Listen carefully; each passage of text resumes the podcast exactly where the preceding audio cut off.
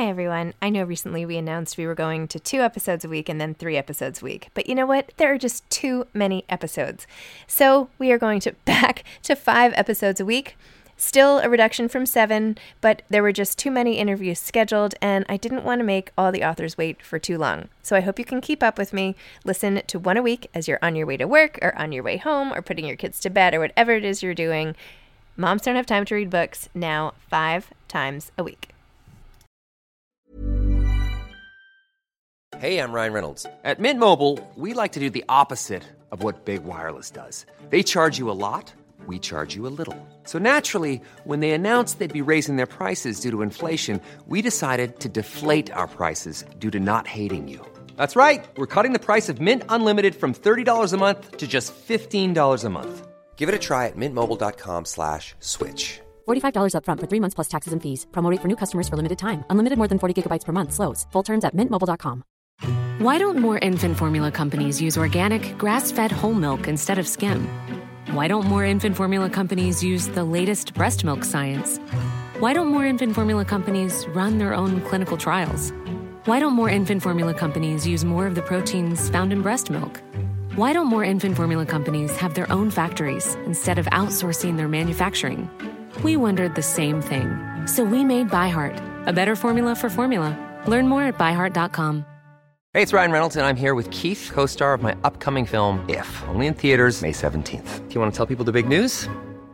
All right, I'll do it. Sign up now and you'll get unlimited for $15 a month in six months of Paramount Plus Essential Plan on us. Mintmobile.com slash switch. Upfront payment of $45 equivalent to $15 per month. Unlimited over 40 gigabytes per month. Face lower speeds. Videos at 480p. Active Mint customers by 531.24 get six months of Paramount Plus Essential Plan. Auto renews after six months. Offer ends May 31st, 2024. Separate Paramount Plus registration required. Terms and conditions apply if rated PG. Hi, I'm Zibby Owens, and you're listening to Moms Don't Have Time to Read Books. This 30 minute podcast features a new author interviewed by me every single day, 365 days a year, for about 30 minutes. I am also the publisher for Zibby Books, which publishes 12 books a year in fiction and memoir. Our books are already out now. You can check it out on zibbybooks.com. And we have a magazine called Zibby Mag, where we have lots of wonderful essays and lifestyle features. That's at zibbymag.com. We have classes at zibbyclasses.com. And I recently opened a bookstore in LA called Zibby's Bookshop at 1113 Montana Avenue at 11th Street in Santa Monica. I hope that you are able to enjoy some of our other offerings. But this here podcast is the basis of all of it and started in 2018. And no matter what I do, this is basically my favorite thing. Enjoy.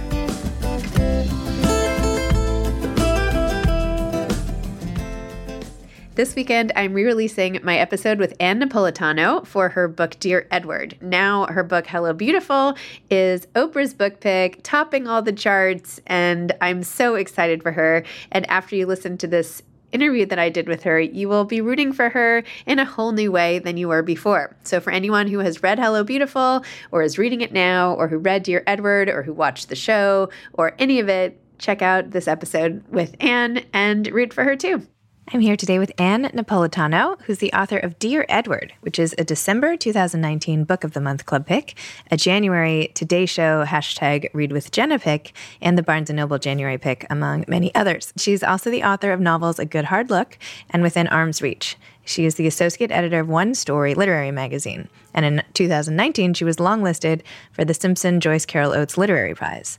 Ann received her MFA from New York University and has taught fiction writing at NYU, Brooklyn College, and Gotham Writers Workshop. She currently lives in Brooklyn with her husband and two children.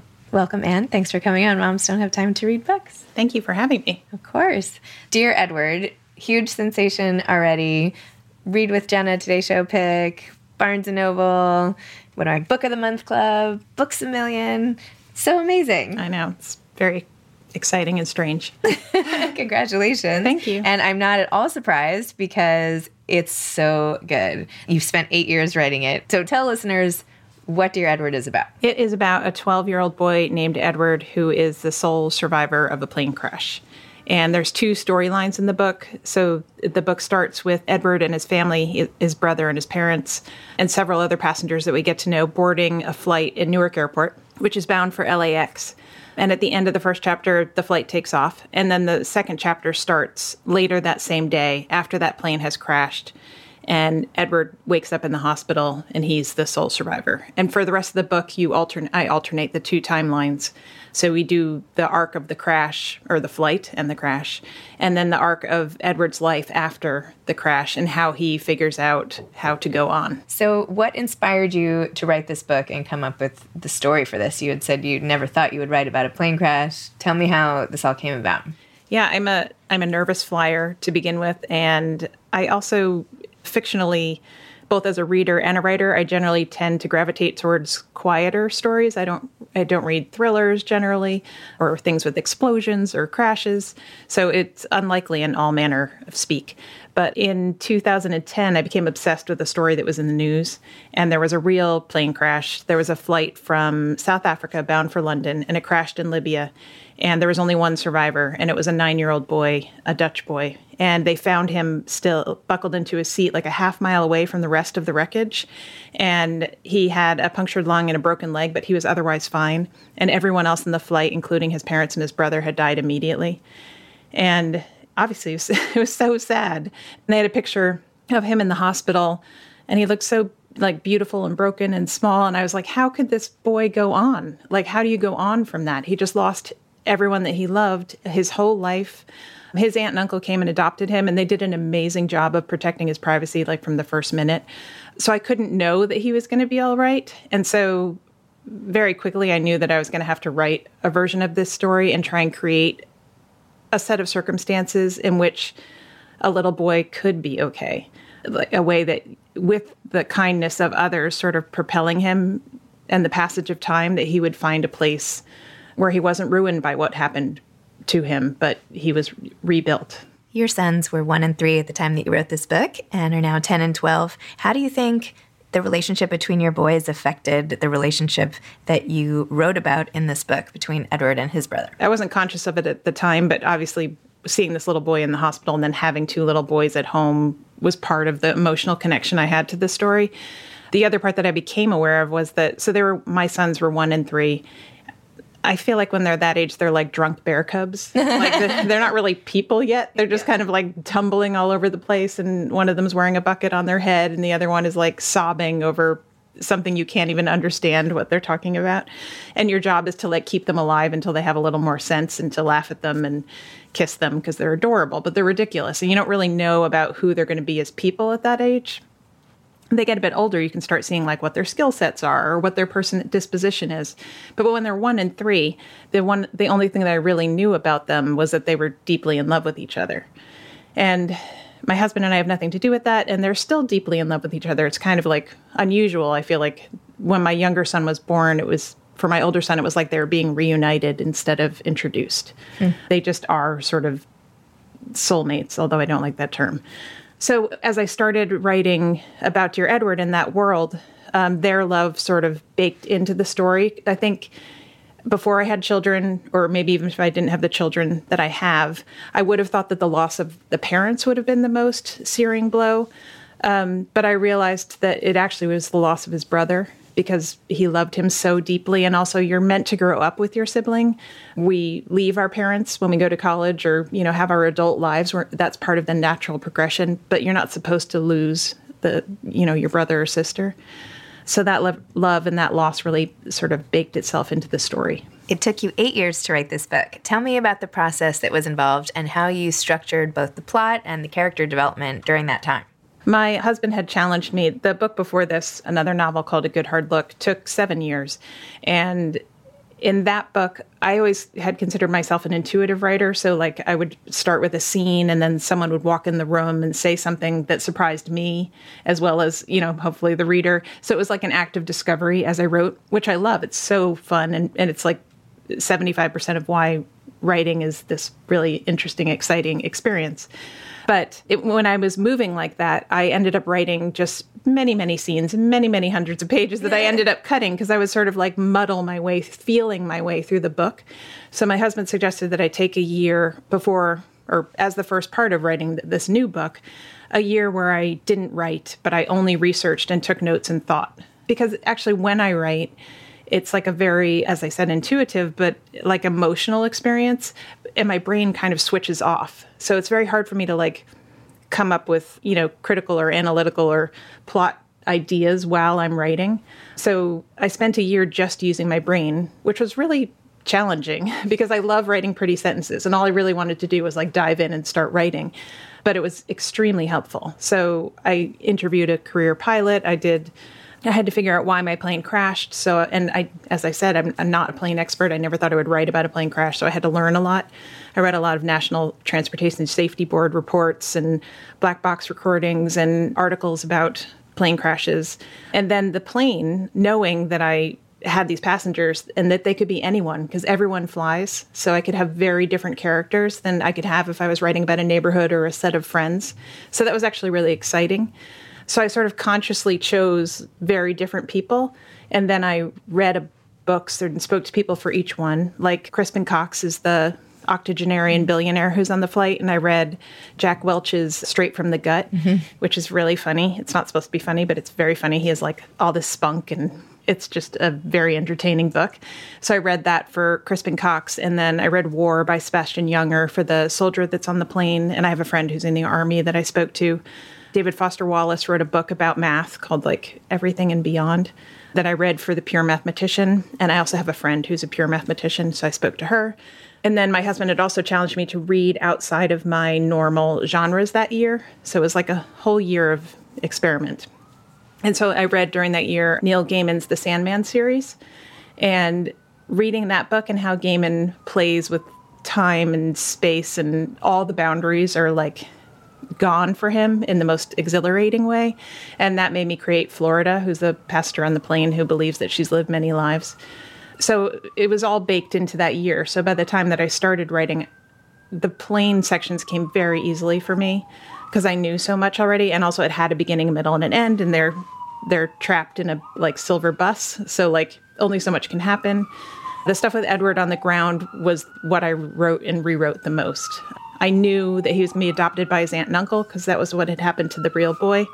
And then I knew there was going to be a girl his age who lived next door and that he was going to sleep on her floor. But that was all I knew for that when I started.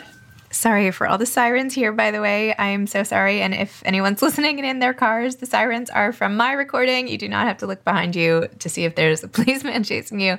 Anyway, my apologies. It's New York City. You did such a great job of capturing Edward's sense of isolation and loneliness, especially being the sole survivor of this plane crash. Is there anything in your own life that has made you able to tap into these feelings so successfully? I had an experience when I was right after my junior year of college. I got sick with a virus called Epstein Barr. Mm-hmm. It's like a big, it's mononucleosis is the smaller version of it, kind of. Epstein Barr is the umbrella that goes above that.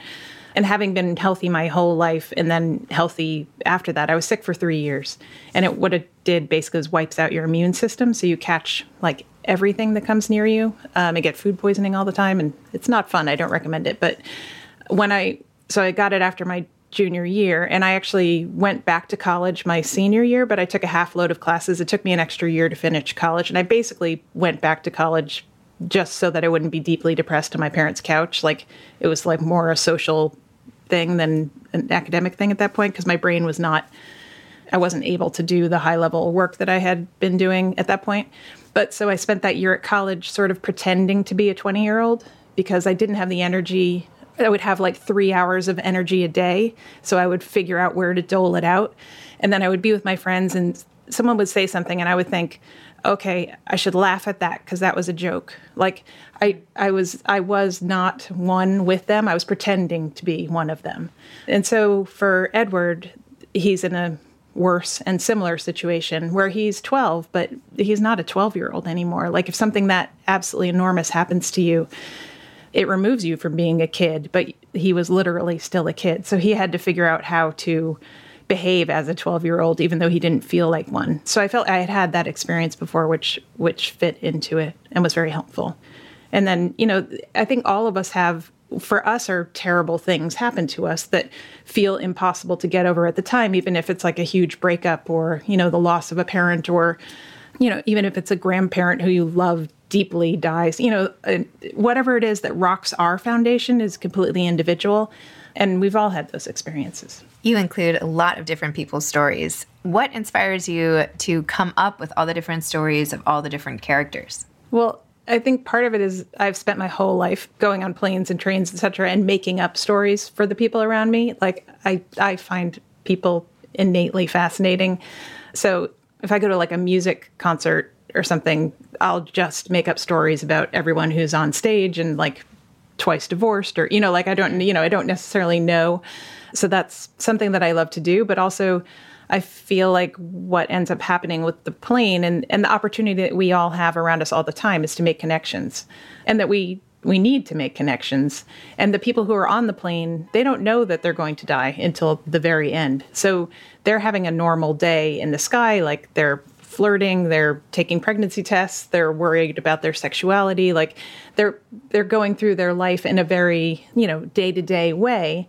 And then whereas what's happening on the ground with uh, edward is soaked in grief because the terrible thing has already happened. So I think that the people in the air, where, for instance, this woman Florida befriends the, another woman Linda sitting next to her, and it's like there's there's real power in that connection because we know that their life's about to end and it's so meaningful and sweet that they've reached out to each other in what is for them a normal day. So I feel like it calls to the need for all of us to sort of not only notice the people around us, but like be open to having those small connections because they really do feed us. Why don't more infant formula companies use organic, grass fed whole milk instead of skim? Why don't more infant formula companies use the latest breast milk science? Why don't more infant formula companies run their own clinical trials? Why don't more infant formula companies use more of the proteins found in breast milk? Why don't more infant formula companies have their own factories instead of outsourcing their manufacturing? We wondered the same thing. So we made ByHeart, a better formula for formula. Learn more at byheart.com. Hiring for your small business? If you're not looking for professionals on LinkedIn, you're looking in the wrong place. That's like looking for your car keys in a fish tank. LinkedIn helps you hire professionals you can't find anywhere else, even those who aren't actively searching for a new job but might be open to the perfect role. In a given month, over 70% of LinkedIn users don't even visit other leading job sites. So start looking in the right place. With LinkedIn, you can hire professionals like a professional. Post your free job on linkedin.com slash people today. This episode is sponsored by BetterHelp. Sometimes we all have stuff we need to get off our chests. Even if we don't think it's interfering with our daily life, there are some things you just haven't processed, be it grief or trauma, eating disorders, anything. It might be time to work on those things, and I have a solution for you therapy. Online therapy by BetterHelp. It's designed to be convenient, flexible, and suited to your schedule. I took the brief questionnaire online where there were, I don't know, 20 questions. It didn't take long at all, maybe three minutes. And then I got matched with a therapist who could help me work on whatever. I picked trauma because even though it happened in 2001, I am somehow still not over the loss of my friend on 9 11. And it is what it is. BetterHelp is going to help and I am so excited, especially because with my special code, instead of $80 a month, it is 10% off, $72 a month, which is so much less than traditional therapy. And you'll get a perfect therapist for you. There are 35,000 therapists to choose from, so you'll find the right one. Get it off your chest with BetterHelp. Visit betterhelp.com slash moms don't have time today to get 10% off your first month. That's BetterHelp, H-E-L-P dot com slash moms don't have time. Talk to me a little about how you can form an impression of somebody when you first meet them. That's like so interesting to me that you can meet someone and be like, oh, I do not like that person. But you're like, I literally just met you. Like, what is happening with the electrons between us where I'm picking up something that's, an, you know, antipathetic to who I am? Mm-hmm. Or that you meet someone and you're like, I want to be friends with that person. You know, it's just so interesting. It makes life, you know, rich and fascinating. It's like there's all these emotional microfibers, you know, making up all the minutes of our lives. And if you become aware of them, it makes life more interesting. But it also, I'm much quicker to love now. Like, like I'll meet someone, like, like I, I met my editor and I was like, oh, I love her. like, and I don't even care if she loves me back. Like, cause it's, it's like a, such a boon for me to be filled with love. Mm-hmm. Whereas when I was younger, I used to, I used to like get stuck on like, you know, do they like me? Am I is my hair look weird? Like am I talking strangely? Am I talking too much? You know, like all these sort of thoughts, but all the like emotional tracks in me now feel like I think largely just because of aging are cleared out. So like I will meet someone and very quickly be like, "Oh, I love that person." And like what a what a benefit to me. I don't even care if they love me back. You know, because I'm the one who benefits from the love. And I think the open-endedness that you have Edward feeling what is your path? Like he feels like he needs because he survived right that he's been he has something more to that he has to do in life right? Like there must be a reason. I've been chosen. What should i do? And really as you point out he, he just has to live his life. Yeah. like that he just he doesn't have to follow a certain path. And like that none of us have a path that we have to really Well, and he's in this like very stark situation where he's the sole survivor and 191 people died and so all the spotlight is on him. But in truth, that same spotlight exists on all of us. He has to figure out how he wants to live his life and who he wants to be and how he wants to connect and, and love and what that looks like for him. Um, and it's only because of the sort of barren landscape that he stepped out of that everyone's paying attention to that. But we all have the same onus on each one of us. And to be like, this person's more important than this person is completely untrue. did writing this book make you a less nervous flyer you have a quote in there about how it's all it's so normal to all of us that we're we're just sitting in the sky Yeah. Like, that's just part of our daily lives do you feel any better about it or do you feel like all the research you did on flying makes you less confident or I have like a list of planes that I prefer to fly on that like my publishing house has. yeah if you could just email those to I me just say I don't, I don't think anyone We put them needs to know this kind of information. I know a lot now, but I feel actually pretty much the same as I did before. It is the thing where I think I was always like, "Oh my god, we are a bus in the sky." Like and that's amazing. So it's amazing that humans invented such a thing and that it works and that we do it casually um, all day long, all year long. But I'm also hyper aware that I'm in a bus in the sky, which is not, I don't think it's like, I don't think we should feel comfortable in that situation. But it, it did not, you know, it didn't give me a phobia. I also, I'm just more aware of the people around me even than I was before. So I find it all interesting. did you always know you wanted to be a writer Yes, basically in fourth grade, you would get those vocab lists that, that would get sent home, the, the list of words. And there was one week in fourth grade where the teacher said, Now I want you to write them into sentences that connect, that are like all part of one thing, which had never happened before. And I sat down to write the homework and I finished it and I looked up and I thought five minutes had passed and 40 minutes had passed. And that was the first time as a child I had ever experienced time disappearing, not in play. And I was just like, I just remember thinking, like, this is magic. Like, time just went away and I was doing homework. Like, and so, like, I think the next day I started writing a novel about a uh, wartime orphan.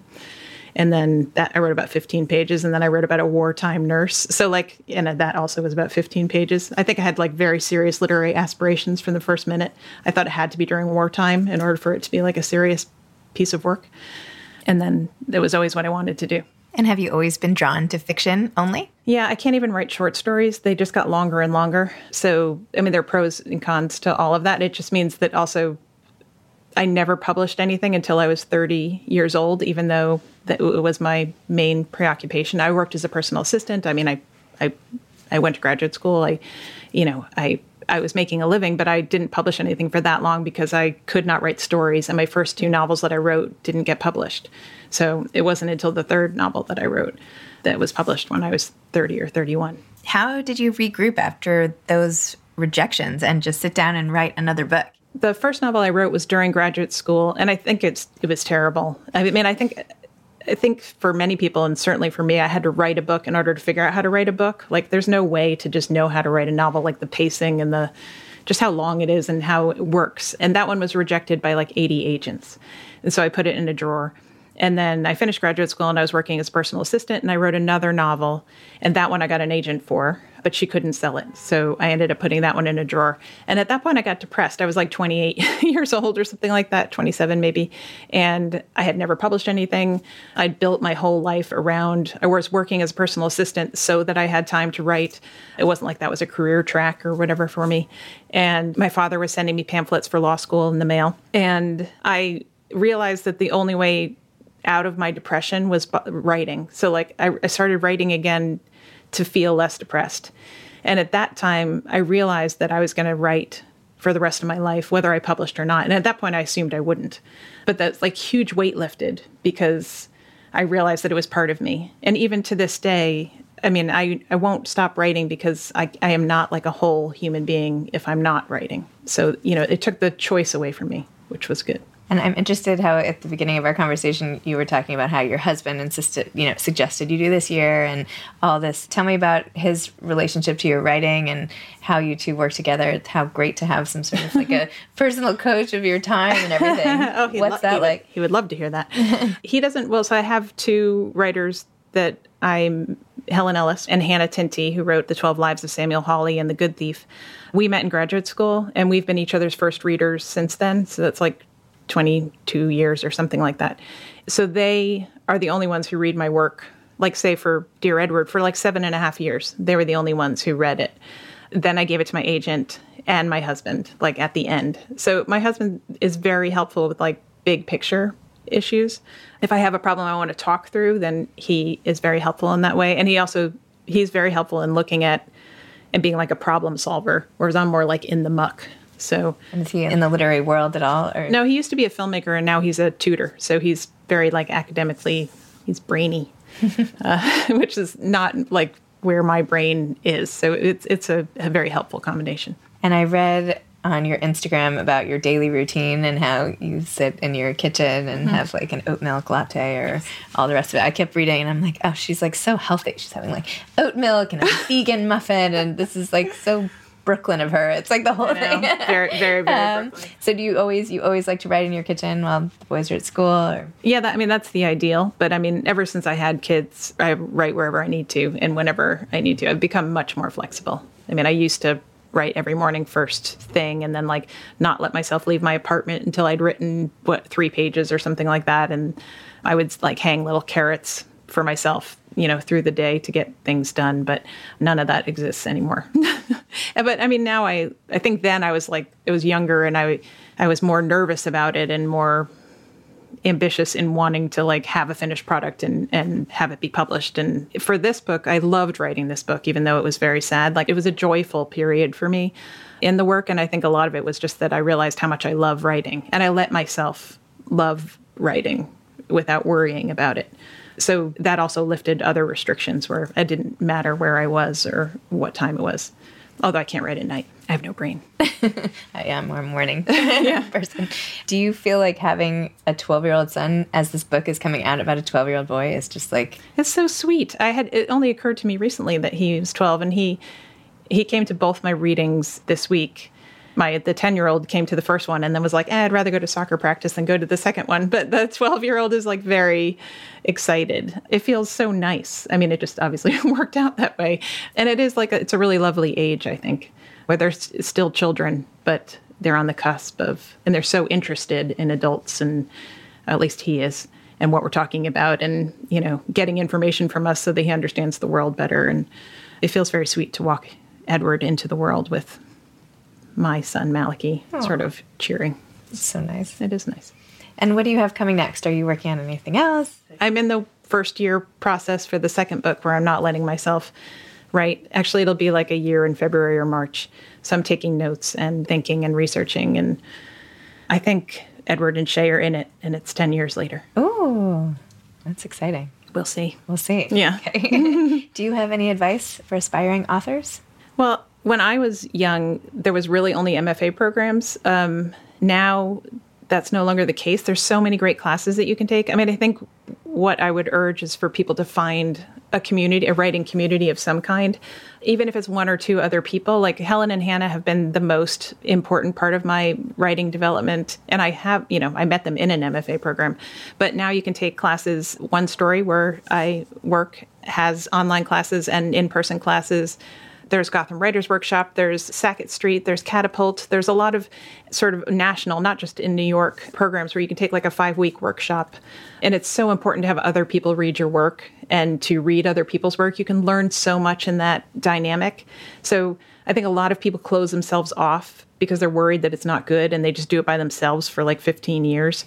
And you can make so much more progress if you allow other people into that space. So I would urge you, if you think it's terrible, that's fine. Like I was terrible. We're all terrible. My dear Edward was terrible in the beginning you have to keep going and having other people look at it and like tell you the truth about it is i think the most helpful thing. Well thank you for coming on the show and congratulations on all the success already just even in the beginning this launch month. So i feel so honored to have talked to you because this book is really one of my favorites. Thank you so much for having me on. This was very nice. Thanks for listening to this episode of moms don't have time to read books. Don't forget to follow me on Instagram at Zibby Owens and at Moms Don't Have Time to Read Books. Also, sign up for my newsletter at zibbyowens.com and sign up for my virtual book club and meet lots of authors on Zoom every other week. Thanks so much to Steve and Ryan at Texture Sound for the sound editing. And thank you to Morning Moon Productions for providing this fantastic intro and outro music.